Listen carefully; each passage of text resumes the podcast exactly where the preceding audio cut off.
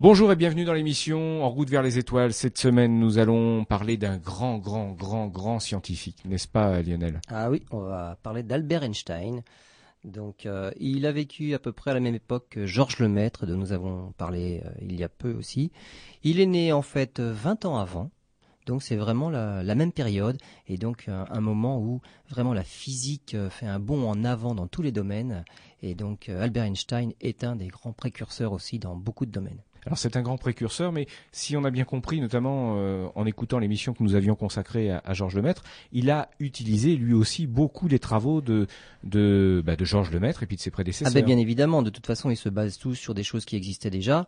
Contrairement à Georges Lemaître qui lui s'est contenté de résoudre des petits problèmes sans en tirer de grandes théories, Albert Einstein lui va faire l'inverse et il va fonder des théories, notamment celles, les deux théories de la relativité. Voilà, ce qui explique que d'ailleurs euh, ça a eu un tel succès qu'il est, il est connu alors que Georges Lemaitre dont nous avons parlé. Voilà pourquoi il est connu. Bon, il a été aussi connu parce que c'était un Allemand qui s'est exilé aux États-Unis à l'époque de la deuxième guerre mondiale. On a beaucoup parlé de lui pour euh, l'histoire de la bombe atomique. Donc il a été quand même très connu par rapport à Georges Lemaitre qui est quand même resté dans son coin. Voilà, si vous voulez tout savoir sur euh, Albert Einstein, vous connaîtrez sa vie, même sa vie sentimentale, pour vous dire que en science on aborde tous les sujets. Et puis on terminera cette émission, notamment après avoir étudié les atomes, la relativité restreinte et la relativité générale, eh bien on finira par le gros morceau euh, qui est souvent sujet à controverse d'ailleurs, et c'est la bombe atomique puisqu'il a été un des pères de la bombe atomique. À tout de suite. Bon dimanche à tous, vous êtes bien dans l'émission En route vers les étoiles avec Lionel Bourris de l'association d'astronomie Albireo 78. Et comme on vous le précisait il y a de cela quelques instants, sujet important, personnage incontournable, Albert Einstein, grand scientifique du XXe siècle. Eh oui, il est né euh, donc euh, en Allemagne, à Ulm, en 1874, donc 20 ans avant Georges Lemaître. Ils se sont installés dans les faubourgs de Munich d'abord, et euh, bien qu'il ait des origines juives, sa famille a très rapidement rompu tout, tout lien avec les traditions juives, les coutumes juives, qu'il considérait carrément comme des vieilleries d'un autre âge. Et donc, il va, il ne va jamais revendiquer son origine juive. Voilà, mais cet aspect de, entre guillemets de progrès, parce que de, rejet des, coutumes et des, vieilleries d'un autre âge, comme disait sa famille, ça va sans doute l'aider un petit peu le, dans, dans sa démarche scientifique. Ah oui, tout à fait, tout à fait. Et donc, autre chose aussi, c'est qu'il n'aime pas l'école. Donc c'est assez paradoxal, puisque quand on, pense à ce qu'il a fait après par la suite, il n'aime pas l'école et il pense que c'est beaucoup trop dirigiste. C'est comme pour lui, c'est comme une caserne et en fait, il apprend tout tout seul. C'est un véritable autodidacte. À 13 ans, il réussit même à se procurer un certificat médical pour ne plus aller à l'école. C'est à ce point-là qu'il n'aime pas l'école. Euh, mais par contre, c'est quand même un excellent élève quand il finit par y aller. Et notamment ses profs de maths euh, considèrent même que même eux n'ont plus rien à lui apprendre. Quoi. il les dépasse il comprend très vite les maths, il est fort en maths pour le niveau qu'on lui enseigne. Par la suite, ce sera différent. Pour les grandes théories, il aura besoin de fort en maths. Lui, c'est plutôt un physicien. Mais là, à l'école, il est très fort en maths. Ses parents déménagent pour aller à Milan, et là, il renonce carrément à la nationalité allemande, simplement pour échapper au service militaire.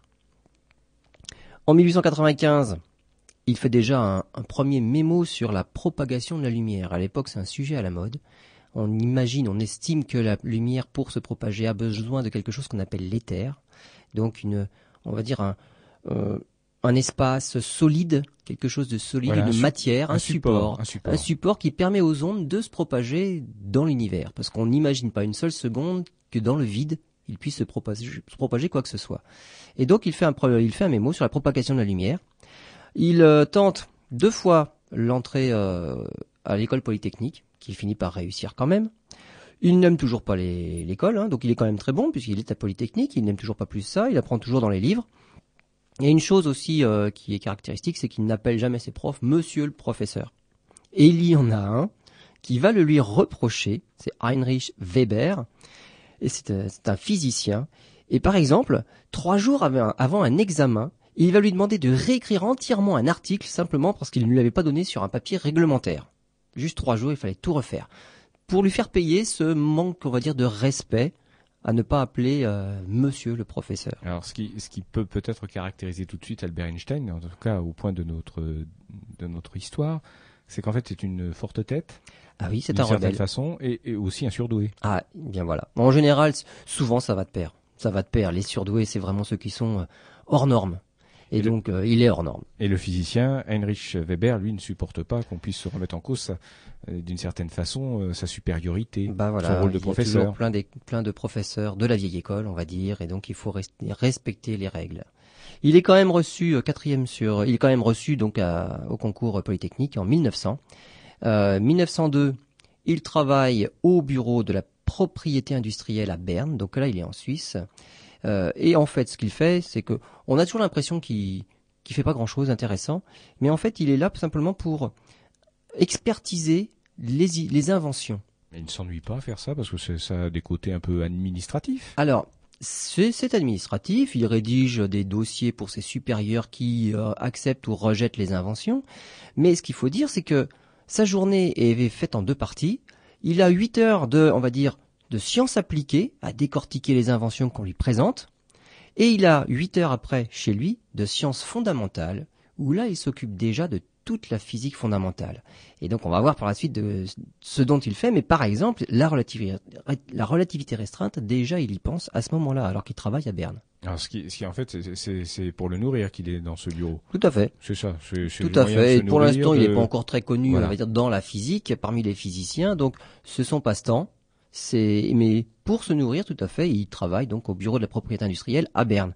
Il est deuxième classe, il est troisième classe pour commencer. Il finit par passer deuxième classe, puis finalement il finit par démissionner en juillet 1909 parce que là, à cette époque-là, il avait quand même bien avancé. La relativité restreinte était déjà parue, c'était 1905. Et puis sentimentalement, peut-être que. Alors sentimentalement, en fait, il a rencontré sa première femme, puisqu'il en a eu deux. Sa première femme à Polytechnique. Donc c'était aussi euh, une élève euh, excellente, elle par contre, donc bien meilleure que lui, Mileva Marik. Donc c'est une Serbe. Euh, elle par contre, elle est recalée deux fois à l'examen final. ils ont échafaudé ensemble la relativité restreinte. Donc on y reviendra sur la relativité restreinte par la suite. Ils ont une fille, Liserle, le 4 février 1902. Euh, par contre, ce qui est euh, surprenant à propos de, cette fille, Liserle, c'est qu'on a très très peu de renseignements, renseignements sur sa vie. On ne sait pas ce qu'elle devient. Ils ont par la suite deux garçons, dont un qui s'avère être un schizophrène, schizophrène profond. Donc il y en a un seul qui, on va dire, à peu près normal. Donc ils n'ont vraiment pas eu de chance avec leurs enfants. En 1912, il sort avec sa cousine, Elsa. Et puis finalement, bah, il a envie de se marier avec Elsa. 1919, il divorce de Mileva, il se marie avec Elsa.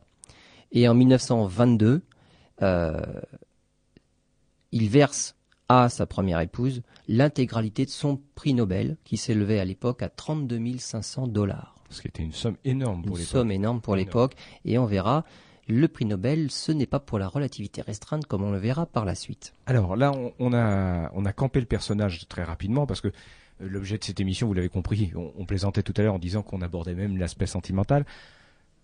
On a campé euh, le personnage, le décor, euh, la scène, et à partir de maintenant, on va s'intéresser à son œuvre puisqu'il a stabilisé sa vie, il est marié avec sa cousine, euh, il a un petit emploi, et puis il continue à travailler sur euh, dans la physique, dans le domaine de la physique. Voilà, et il s'est occupé de beaucoup de choses, plein de choses apparaissaient à l'époque.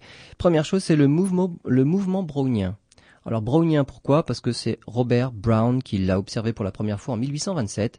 Ce, qui est ce Robert Brown? C'est un botaniste écossais. Alors on se demande quel est le rapport avec la physique fondamentale. Eh bien simplement, c'est qu'au microscope, ce botaniste écossais avait observé que des grains de pollen posés sur un liquide étaient animés d'un mouvement tout à fait particulier. Ils sautent dans tous les sens. Et ce mouvement erratique des particules de pollen à la surface d'un liquide, on appelle ça le mouvement brownien, justement. Alors, c'est dû au, c'est un mouvement qui part tout à fait au hasard. On ne peut pas prédire où va se retrouver le grain de pollen après, euh, on va dire 15, 20, 1000 rebonds. C'est tout à fait du hasard. Et le problème, ça a été d'essayer de trouver, mais pourquoi les particules de pollen sont agitées d'un tel mouvement? En 1905, Albert Einstein, donc, pour lui, c'est l'agitation moléculaire de la matière qui vient percuter les particules de pollen et qui les projette dans tous les sens. C'est-à-dire qu'il y a des atomes, des molécules dans la matière. Plus la matière est condensée, moins ça bouge. C'est pour cela que dans, par exemple, les solides, les atomes ne bougent pas. Dans les liquides, les atomes peuvent se mouvoir beaucoup plus, c'est pour ça que c'est liquide, et dans les gaz, les atomes vont encore plus vite. Si on pose une particule de pollen à la surface d'un liquide, eh bien les atomes et les molécules qui bougent à l'intérieur du liquide vont percuter cet atome de pollen et comme les percussions se font tout à fait au hasard, eh ben la, la particule de pollen est balancée de droite, de gauche et c'est ça qui fait le mouvement brownien. Alors cette, euh, cette idée, c'est une intuition c'est déjà une théorie euh, démontrée? Alors, c'est pas encore tout à fait démontré, hein, c'est toujours une intuition, et elle va être vérifiée expérimentalement par un Français, Jean Perrin, qui est prof de physique à la Sorbonne. Et d'ailleurs, grâce à, on va dire, cette expérimentation, en 1926, Jean Perrin va recevoir le prix Nobel pour cela. Jean Perrin, pourquoi est-il connu? Ben, En 1937, c'est lui qui a quand même créé le Palais de la Découverte à Paris. Donc voilà où a mené le mouvement brownien. Ensuite, autre, autre matière importante, c'est l'effet photoélectrique. Alors là, on revient à la physique fondamentale, les ondes. Qu'est-ce que l'effet photoélectrique? Alors, c'est comme son nom l'indique, il y a photo et il y a électrique. Et on va dire c'est l'apparition d'un courant. Le courant est fait d'électrons, donc on va dire l'apparition d'électrons euh, à partir de, lumière. Lorsque l'on éclaire certaines matières, on arrive à créer un courant d'électrons à à la, sortie de cette matière-là. Alors, on s'est longtemps posé la question pourquoi. C'est en 1887, c'est Hertz qui découvre cet effet photoélectrique. Et lui se rend compte qu'en faisant varier la longueur d'onde de la lumière, donc lumière jaune, lumière bleue, lumière verte, eh ben ça marchait. Par contre, en lumière infrarouge, à plus grande longueur d'onde, ça marchait plus. On n'arrive pas à avoir le moindre électron quand on éclaire avec de la lumière infrarouge, alors qu'on y arrive avec de la lumière jaune, verte, bleue, euh, ça marche. Et oui. Eh ben alors pourquoi? Eh bien, c'est Albert Einstein une fois qui va, qui va encore euh, se pencher sur la question. Et pour lui, la longueur d'onde de la lumière détermine son énergie. La lumière est faite de particules élémentaires qu'on appelle des photons, et les photons de lumière jaune, par exemple, ont plus d'énergie que les photons de lumière rouge, qui eux-mêmes ont plus d'énergie que les photons de lumière infrarouge. Et donc ça veut dire que l'énergie est proportionnelle à la fréquence. Quand la fréquence augmente, l'énergie augmente. Et les, photons les plus énergétiques, bah, c'est les bleus, les ultraviolets, puis après il y a les X, les gamma, et ainsi de suite. Et là, on comprend mieux comment se passe l'effet photoélectrique. Eh bien, un photon qui n'a pas suffisamment d'énergie, un photon infrarouge, ne réussira pas à arracher les électrons à la matière. Alors qu'un photon suffisamment énergétique, donc de longueur d'onde plus courte, réussira à arracher les électrons, et donc là on crée un courant simplement à partir des photons qui viennent percuter la matière. D'où l'effet photoélectrique. Parallèlement à ça, donc il avait fait en 1905 euh, la relativité restreinte, dont on parlera juste après, mais en fait, en 1921, le comité Nobel demande aux physiciens de désigner bah, l'un des leurs, un physicien connu, et entre eux, ils décident Albert Einstein est quand même le plus grand physicien de l'époque, et il le désigne pour sa relativité restreinte. Mais le problème, c'est que le comité trouve qu'il y a vraiment trop peu de tests expérimentaux sur la relativité restreinte, et donc il n'a pas le prix Nobel pour la relativité restreinte, mais pour l'effet photoélectrique. Voilà, c'est un prix de consolation d'une certaine façon. Pratiquement. Pratiquement. Pratiquement. Il fallait lui donner quelque chose, et ben la seule chose qu'il avait réellement fait, qui avait été prouvé, tout, c'était l'effet photoélectrique, et pas encore la relativité restreinte. Très bien. On fait une première pause. On, on retrouve Albert Einstein dans quelques instants avec un sujet également très important puisque on va réétudier les atomes avec Albert. À tout de suite. Merci d'être à l'écoute d'En route vers les étoiles avec Lionel Bourris de l'association d'astronomie Albireo 78. On a commencé à étudier les travaux, enfin revenir sur les travaux d'Albert Einstein, notamment en ce qui concerne l'effet photoélectrique. Il a également travaillé sur les atomes. Eh bien oui, puisque à la même époque, euh, là, on commençait à étudier la matière dans le détail. En 1895, un Wilhelm Conrad Röntgen découvre les rayons X. Donc ce sont des, rayons, donc encore des émissions de photons, plus énergétiques encore que les ultraviolets. Donc c'est longueur d'onde plus courte, fréquence plus élevée. Ils sont tellement élevés d'ailleurs, tellement énergétiques, donc euh, les rayons X permettent de traverser la peau par exemple, c'est grâce à eux qu'on peut faire des radios. En 1896, on découvre la radioactivité. Et la radioactivité, la propriété, c'est l'émission spontanée de particules. C'est-à-dire qu'il y a des atomes naturels qui perdent leurs particules. Qui perdent des particules et donc il se transforme en autre chose. Donc c'est une mutation d'atomes. Il se transforme en d'autres atomes. Alors, on a découvert cela. En fait, il y a trois types de radioactivité suivant la particule qui est émise. Il y a la radioactivité alpha, et là c'est carrément une particule de noyau d'hélium qui est, qui est expulsée. C'est c'est deux protons et puis des neutrons. Il y a la radioactivité bêta. Là, c'est juste un électron qui est expulsé. Et il y a la radioactivité gamma, et là ce sont des photons de très haute énergie qui sont expulsés. Alors ces, ces, émissions sont aussi dangereuses euh, les unes que les autres à peu, près, oui. à peu près, à peu près, oui. C'est aussi dangereux, oui. D'accord.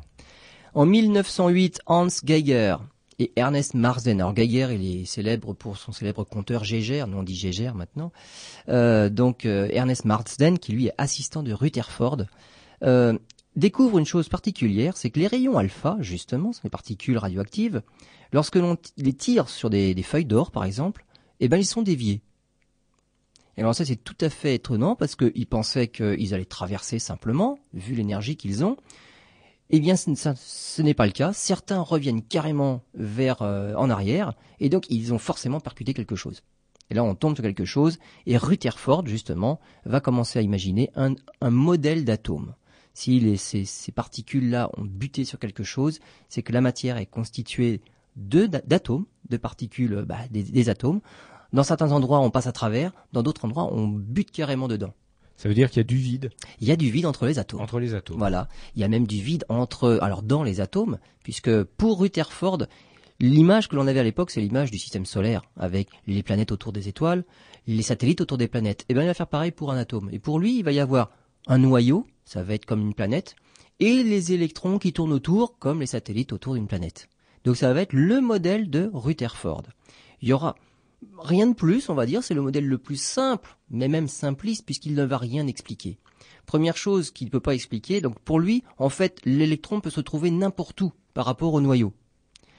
Le problème, c'est qu'en tournant comme ça, normalement, il doit perdre de l'énergie. Et à la vitesse où tourne un électron autour d'un noyau, il, doit normalement forcément s'écraser sur le noyau. Il ne peut pas rester comme ça en orbite très longtemps. Deuxième problème, c'est qu'à la même époque, on commence à découvrir le spectre des, atomes, des molécules. Donc chaque élément a un spectre particulier, et lorsqu'on observe le spectre, on décompose la lumière, on se rend compte qu'il y a des bandes noires dans le spectre. Et chaque bande noire a lieu à un endroit très précis du spectre, et c'est la signature des éléments.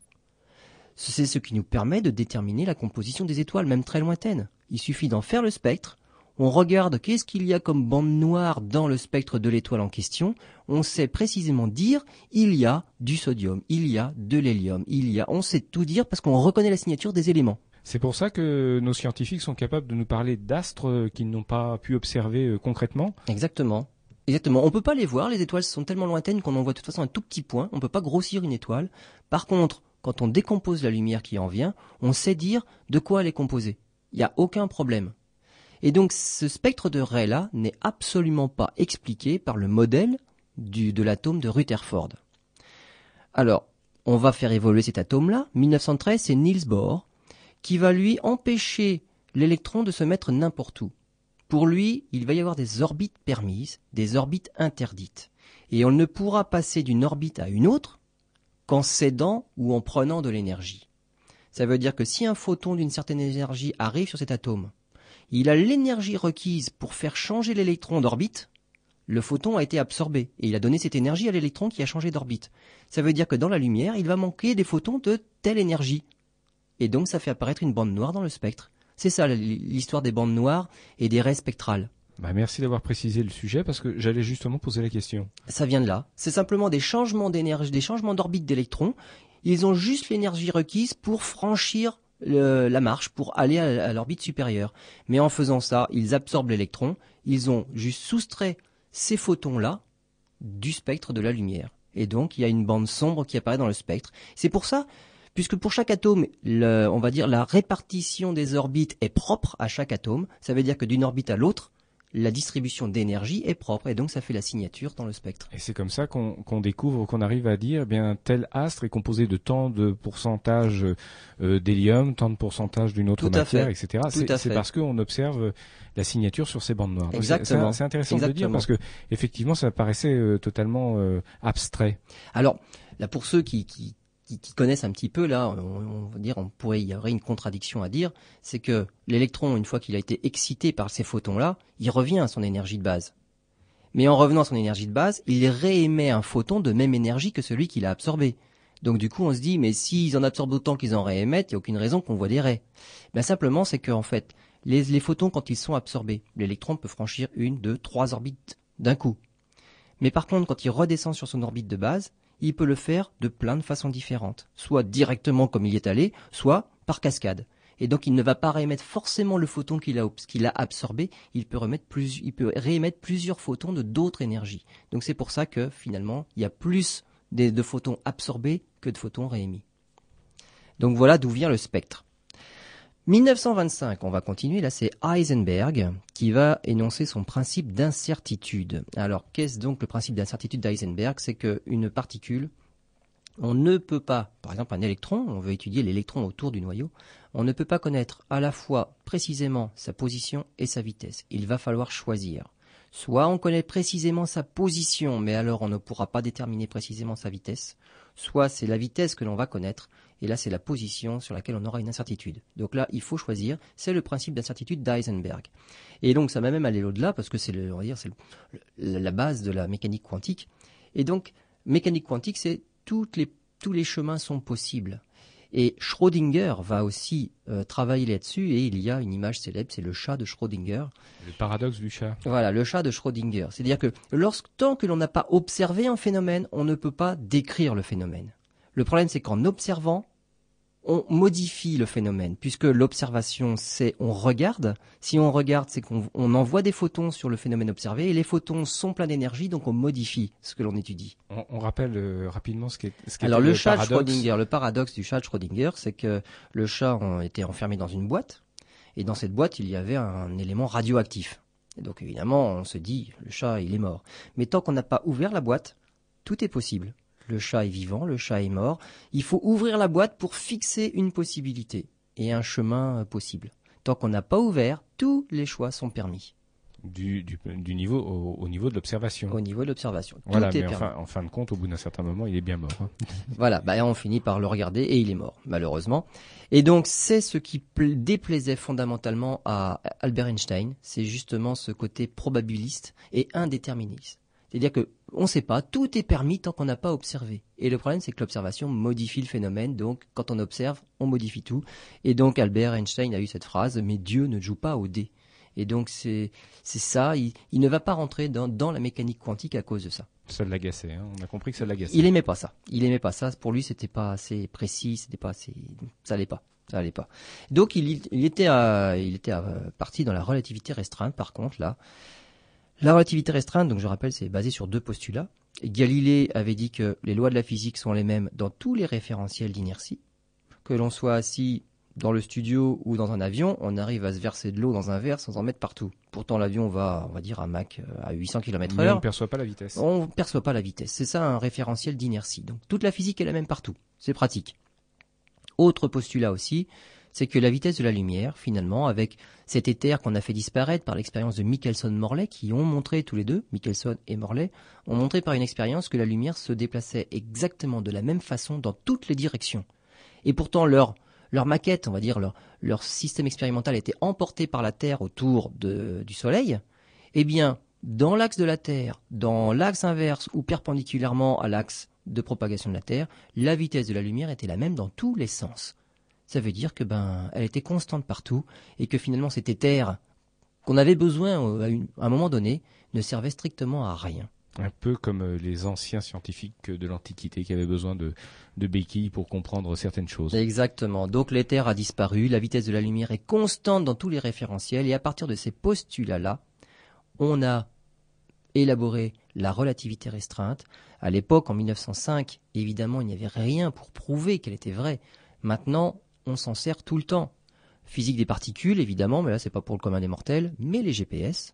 Si on ne tenait pas compte de la dilatation du temps, parce que les satellites en orbite sont dans un champ gravitationnel plus faible que nous au sol, si on ne tenait pas compte de cette dilatation du temps due à la relativité restreinte, on ne pourrait pas obtenir la précision que l'on a actuellement. Donc il faut en tenir compte, la relativité restreinte, ça marche. On revient sur le sujet dans quelques instants. Vous êtes toujours dans l'émission En route vers les étoiles. Je vous rappelle que cette émission est diffusée le dimanche, certes, mais qu'elle est également disponible sur le site internet de, RVE, radio-rve.com, en téléchargement. Donc si vous voulez euh, vous perfectionner en, dans les sciences de l'univers, eh bien n'hésitez pas, cette émission est à votre disposition et en téléchargement sur le site librement, bien évidemment. Il y a quelques instants, Lionel Boris nous parlait de la relativité restreinte, celle que déjà Galilée, euh, Newton avaient découvert et qu'ils utilisaient enfin, dans les bases de leur Ouais, enfin bon, j'exagère un peu. C'était hein, les bases C'était les bases, hein, vraiment les bases. Mais ce que je veux dire, c'est que déjà à l'époque, il y avait ces bases et qu'on commençait à en parler. Ce n'était pas simplement une invention d'Albert Einstein. Non, non, tout à fait. Hein, Albert Einstein n'a fait que finaliser finalement des choses que d'autres avaient mis, euh, avaient élaborées au départ. il faut aussi penser à Konrad Lorenz, qui lui avait fait des formules, les formules de transformation de Lorenz, qui permettent de justement de passer d'un référentiel à un autre. Et c'est grâce à ça qu'on arrive à trouver des choses tout à fait extraordinaires. Ensuite, relativité générale. Alors là, c'est différent. On va parler maintenant, contrairement à tout à l'heure où c'était un mouvement du référentiel à vitesse uniforme, pas d'accélération, la relativité générale va s'occuper de tout ce qui est mouvement accéléré. Et lorsque le mouvement est uniformément accéléré, on peut se demander est-ce que c'est réellement une accélération due à, ben, on va dire à un moteur, quelque chose comme ça, ou alors simplement parce qu'on est dans le champ gravitationnel d'un objet massif? Eh bien, c'est ça que voulait dire Einstein on peut voir la gravitation soit comme une force qui impose une accélération centrale, les objets sont attirés, ou bien alors on peut voir ça autrement, c'est l'espace qui est localement courbé, et c'est cette courbure qui dévie la trajectoire des objets. Alors on imagine la courbure de l'espace comme par exemple ben, une bille d'acier que l'on poserait à la surface d'un matelas. Eh bien ce matelas va faire une, une cuvette, et cette cuvette, si l'on lance une autre bille, une bille qui passerait à côté du premier objet eh ben, serait déviée simplement en passant dans la cuvette. Voilà le principe, on va dire, de courbure de, l'univers par une masse. C'est cette masse qui va dévier la trajectoire des particules. En 1917, justement, Albert Einstein évoque un premier espace. Alors son univers à lui, c'est un univers statique.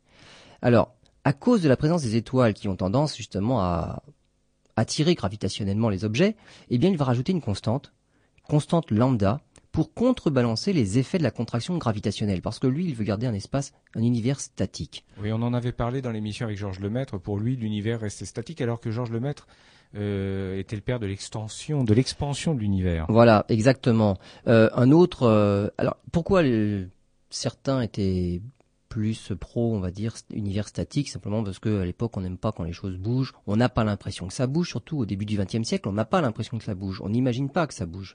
Et autre chose aussi, c'est que les équations de la relativité générale sont difficiles à résoudre.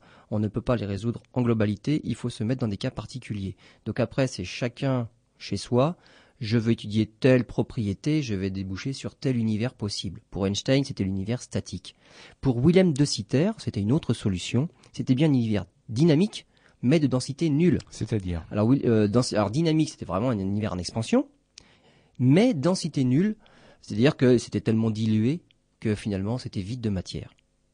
Parce que la matière ne se crée pas, la matière existe, mais si l'univers est infiniment dilué, forcément la densité tend vers zéro. Si je comprends bien, puisque moi je suis pas du tout scientifique, hein, vous l'avez sans doute compris depuis que vous écoutez ces émissions, il y a une, quantité de matière donnée à la création de l'univers, et comme c'est en expansion, la densité diminue, il y a une soupe de plus en plus légère. Voilà, c'est complètement dilué dans un espace de plus en plus grand, donc finalement la densité finit par être nulle, bien qu'il y ait de la matière au départ. Donc, et toujours une fois de plus, c'est parce que c'était facile de résoudre cette équation-là comme ça, avec une densité nulle. En 1922, c'est un Russe, Alexandre Friedman, qui trouve d'autres, tout un panel de solutions à l'univers. 1927, Georges Lemaître, dont on a parlé, parvient aux mêmes conclusions que Alexandre Friedman.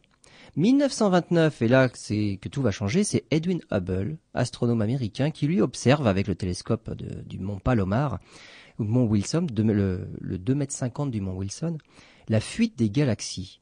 Et donc lui va prouver, justement en observant les raies spectrales des galaxies, il va voir que les raies, dont on connaît pourtant la signature, ne sont pas au bon endroit dans le spectre.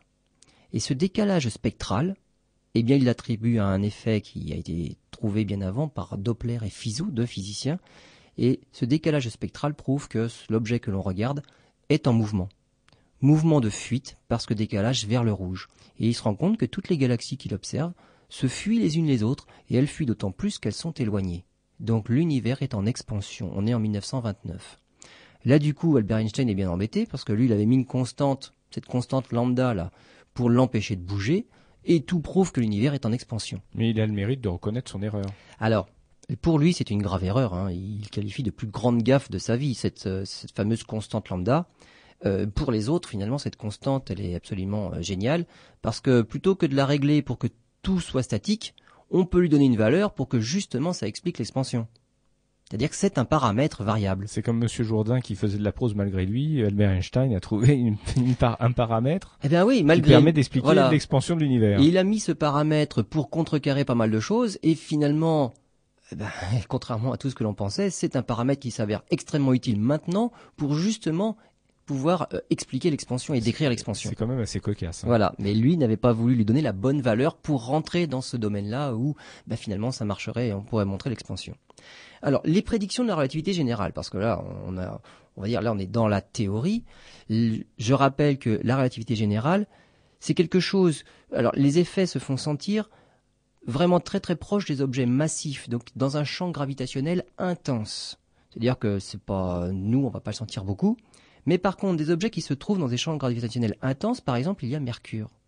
Mercure est la planète la plus proche du Soleil dans notre système solaire, et son orbite a des propriétés tout à fait bizarres qui ne sont pas explicables par les lois, par exemple, de Newton. Si on fait les calculs avec Newton, on n'arrive pas à expliquer les anomalies, et pour nous, ce sont des anomalies de l'orbite de Mercure. On explique ça parfaitement, par contre, avec la relativité générale, et on trouve exactement les valeurs cherchées. Donc c'était, on va dire, un premier test qui marche absolument parfaitement.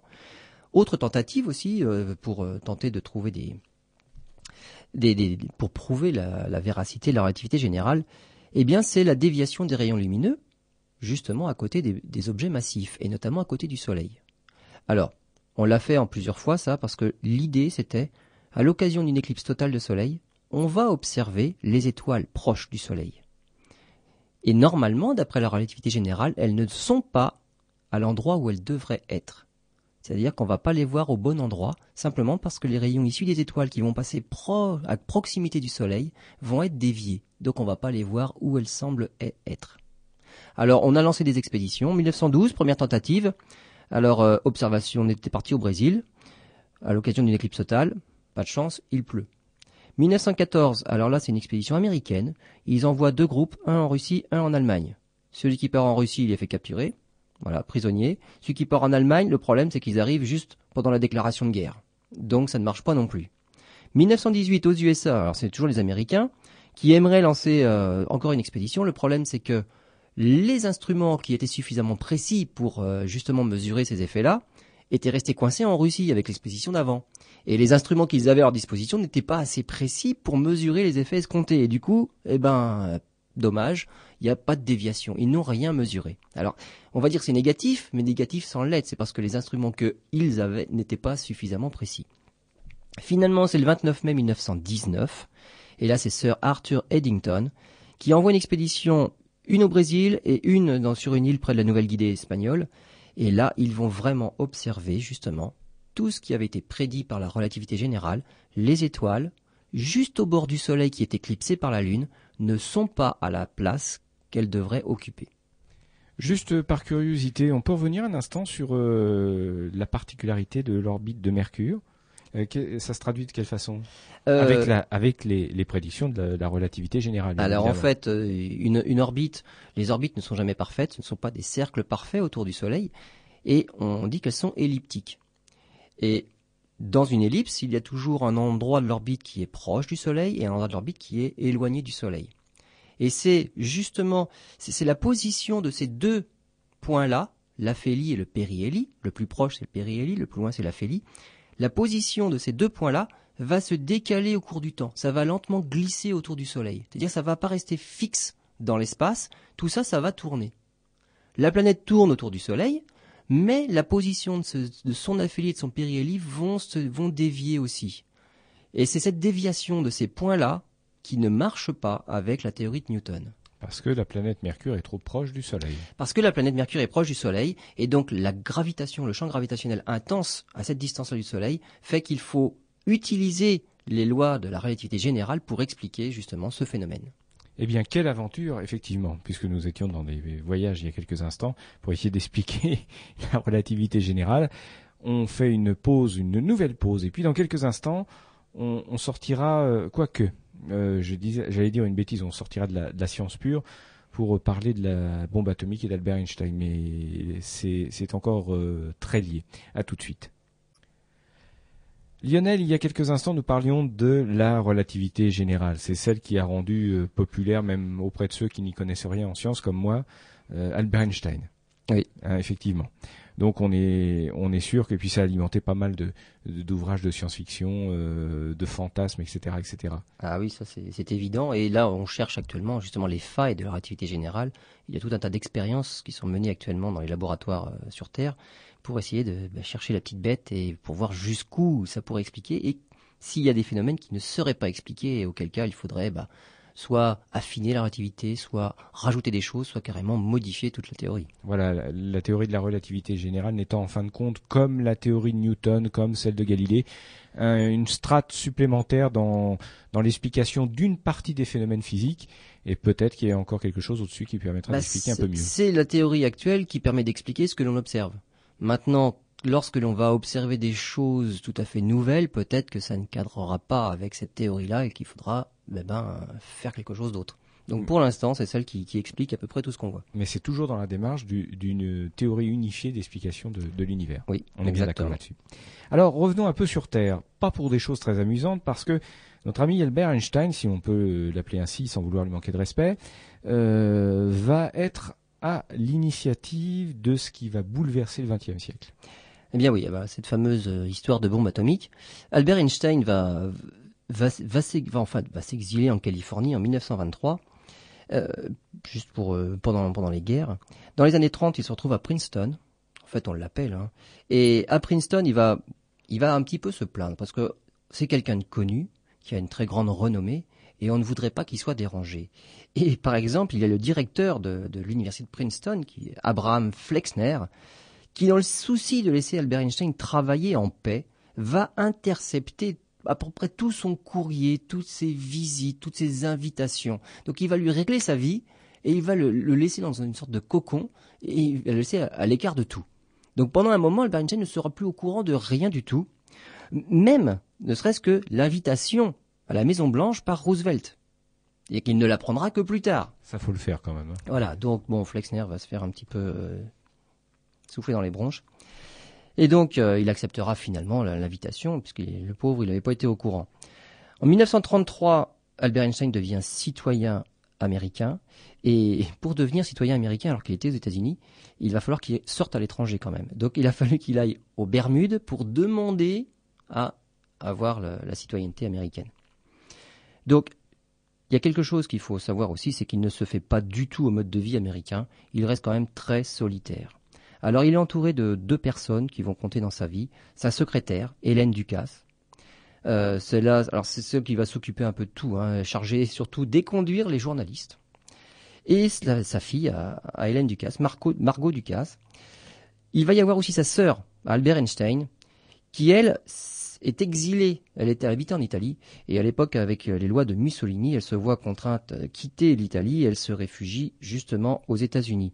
En 1946, elle est frappée de paralysie alors qu'elle s'apprêtait justement après la seconde guerre, seconde guerre mondiale à revenir en Italie.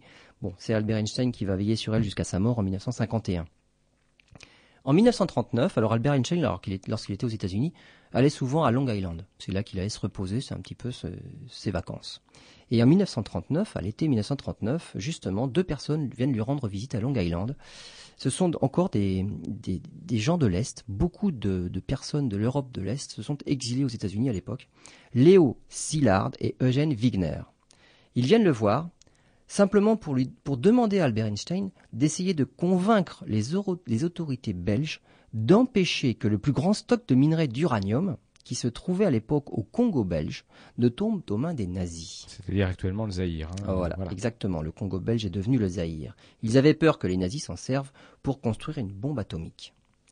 Alors, il y a un problème, c'est que ce sont les étrangers, justement, tous ces gens-là, Einstein, Léo Szilard, tout cela, ce sont les étrangers qui s'occupent de tout cela aux États-Unis, et c'est pour ça que ça n'a pas beaucoup de retentissement.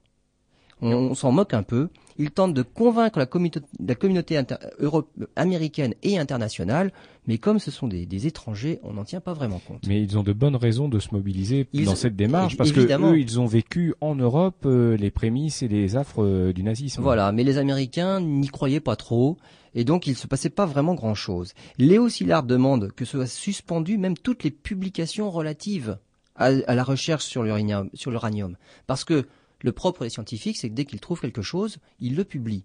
Et en fait, la renommée euh, est proportionnelle au nombre de publications. Mais lorsque c'est publié, tout le monde a le droit, tout le monde a accès à ces recherches-là, et on peut faire son propre programme de recherche à partir des publications des autres. Mais pour ne pas que les nazis puissent progresser dans leurs recherches, il faudrait stopper toutes les publications. Et même en France, quelqu'un quand même de connu, Frédéric Joliot, ne peut s'y résoudre à stopper ses recherches sur la radioactivité et sur le radium, sur l'uranium et sur tout ce qu'il faisait. Donc c'est vraiment quelque chose qui n'est pas facile et c'est pas facile de faire entrer ça dans les mœurs, surtout les mœurs scientifiques à l'époque. Alors, devant la bonne volonté, parce qu'Albert Einstein est d'accord pour qu'on essayer de convaincre les autorités belges, Léo Szilard va utiliser carrément son nom, non plus pour convaincre les Allemands, parce qu'il a envoyé même une lettre aux Allemands, Albert Einstein, pour essayer de les dissuader aussi de, faire leur recherche sur l'uranium. Vu que ça ne marche pas, cette technique ne marche pas, la démarche va être inverse. Léo Szilard va utiliser le nom d'Albert Einstein, mais Einstein est quand même d'accord, non plus pour convaincre les Allemands de stopper leur recherche, mais pour convaincre les Américains d'aller plus vite qu'eux. Donc là, ça va être le lancement justement des recherches sur la bombe atomique aux États-Unis. Donc ça commence. Euh, la lettre est signée le 11 octobre 1939, même après que l'Allemagne ait envahi la Pologne. La Seconde Guerre mondiale a commencé. Donc là, évidemment, là, c'est, on va dire, c'est en route, on ne peut plus le cacher, la guerre est déclarée. Euh, le problème, c'est que les scientifiques pense que la recherche sur l'uranium n'aboutira que dans très très très longtemps. Donc la motivation n'est pas extraordinaire. Euh, les crédits alloués sont de 6 000 dollars, ce qui franchement est ridicule. Et donc on voit bien qu'il n'y a aucune motivation, les chercheurs n'ont pas envie de s'y mettre, donc on risque pas de devancer les Allemands si eux réellement s'y sont mis. Et donc Albert Einstein est une fois de plus sollicité pour intercéder auprès de Roosevelt pour motiver les chercheurs. Et ce n'est que lorsque l'Allemagne envahit la Belgique que là, du côté des Américains, les militaires envisagent de prendre les choses en main. Et à ce moment-là, tous les chercheurs, surtout les chercheurs étrangers, sont débarqués du projet. Et là, ça devient un projet purement américain.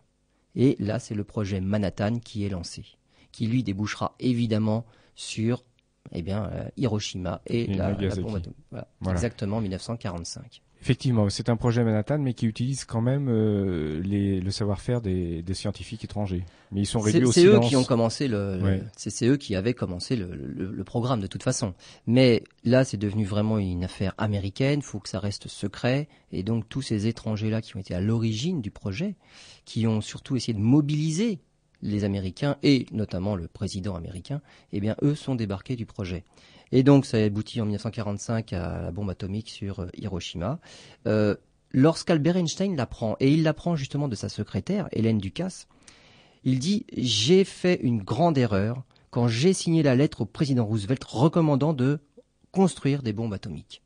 Et là, il dit là, mais j'avais une excuse, nous étions tous persuadés que la probabilité que les Allemands y travaillaient était très forte.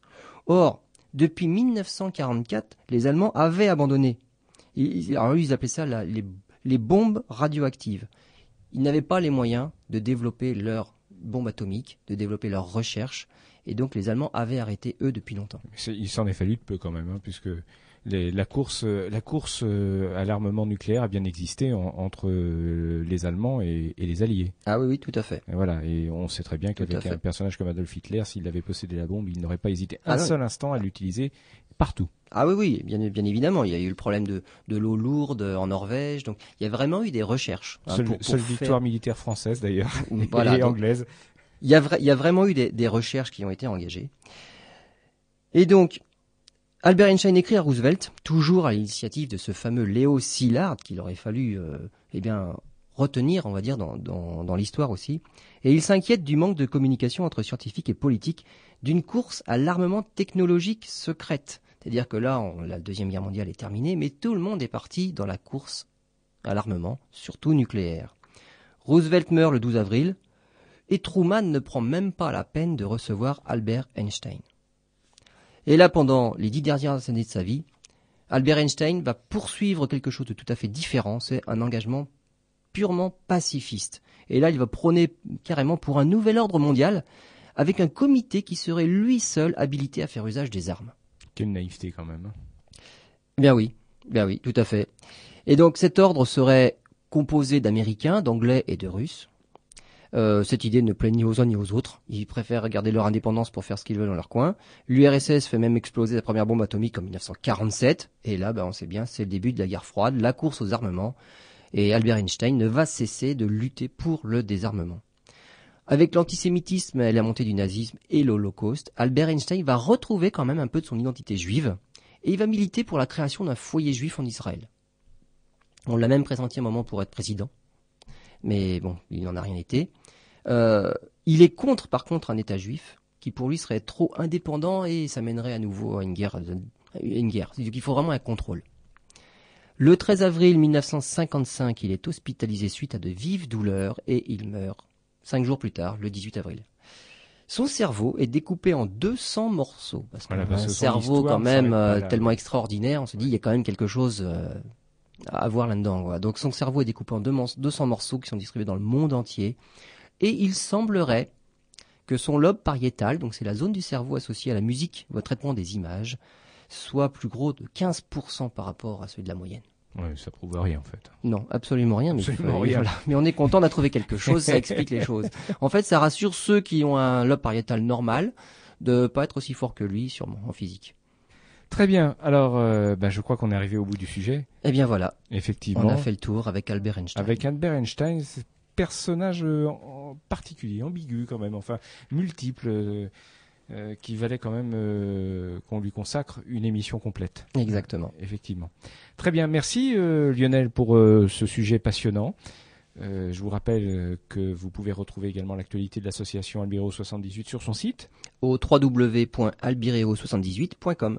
Voilà, et puis si vous avez des questions, ben, vous continuez à les poser comme vous le faites sur Internet, et puis nous y répondrons bien évidemment avec plaisir. Il faut dire que il y a de quoi faire en ce qui concerne euh, les sciences de la vie, de l'univers.